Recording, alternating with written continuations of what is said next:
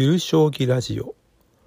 このポッドキャストは私学が将棋に関するあらゆることについて勝手気ままに話しているポッドキャストです。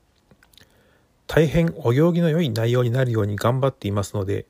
よろしくお願いします。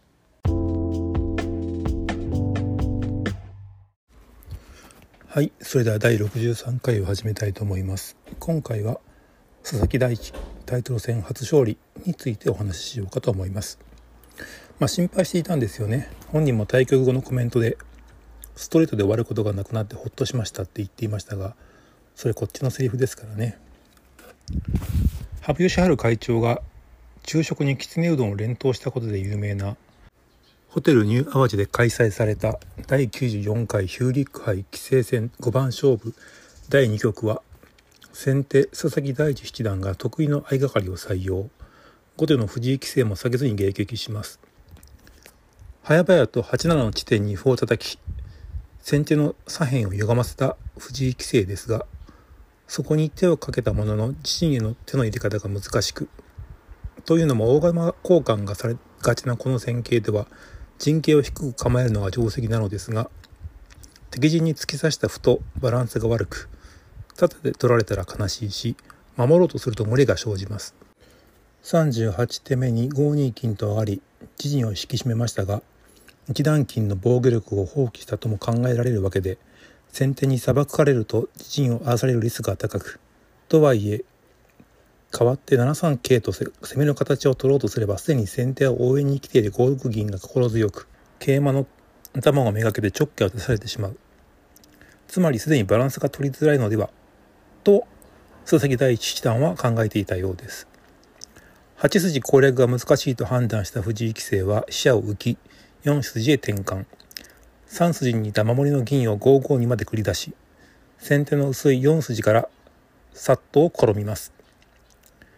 ガラ空きになった端筋に角を打ち込み後手陣を荒らす先手。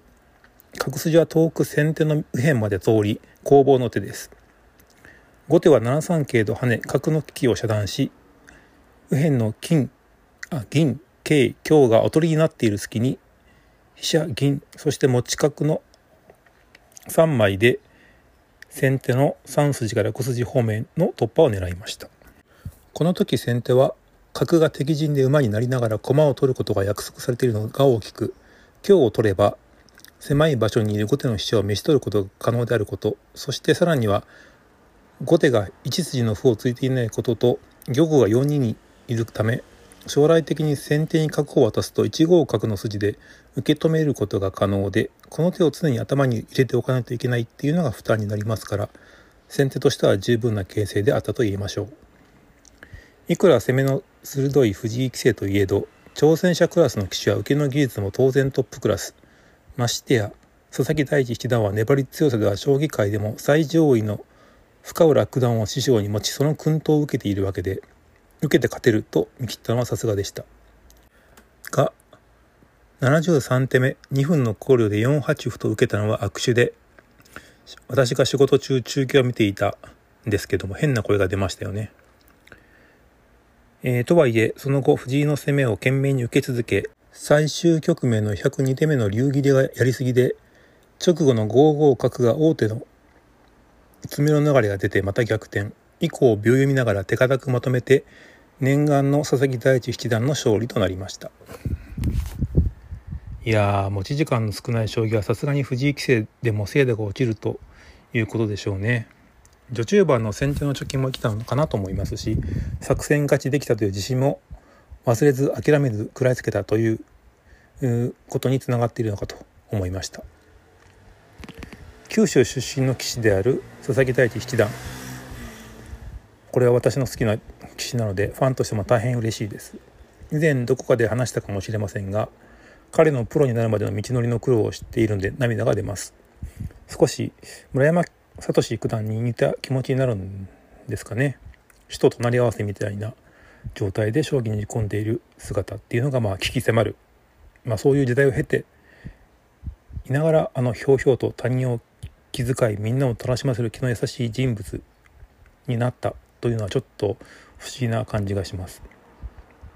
まあ、逆にそういう経歴だからこそ突き抜けた明るいキャラになったのかどうかうんちょっとわからないですけれどもその辺りを一度ご本人から聞いてみたいなと思います彼の人柄の良さについては先日報道された着物を購入した虎友人の三枚堂七段と高見七段が和服代を払ってくれたっていう話ありましたよね、まあ、あれってまあ当然お安くないわけですよ。ましてや、まあ、ライバル、まあ、先輩ですけどもね、まあ、そんな相手の方々にも、えー、彼には頑張ってほしいというエールを兼ねての多分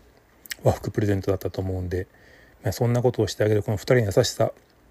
まあ、そうしてそういうことをしてあげたいと思わせる佐々木大地七段の人柄が出ているエピソードですよね。師匠が弟子に和服を渡すあげる買ってあげるっていうのはよくは聞きますけど友人がしかも騎士がっていうのは過分にして聞いたことがありません。しかしまあ大地君は着物が似合いますね。かなりイケてると思いました。まだまだ藤井七冠とのタイトル戦は続きます。熱戦を期待しています。九州にタイトルを持ってきてほしいです。はい今回は以上となります。ご視聴いただきありがとうございました。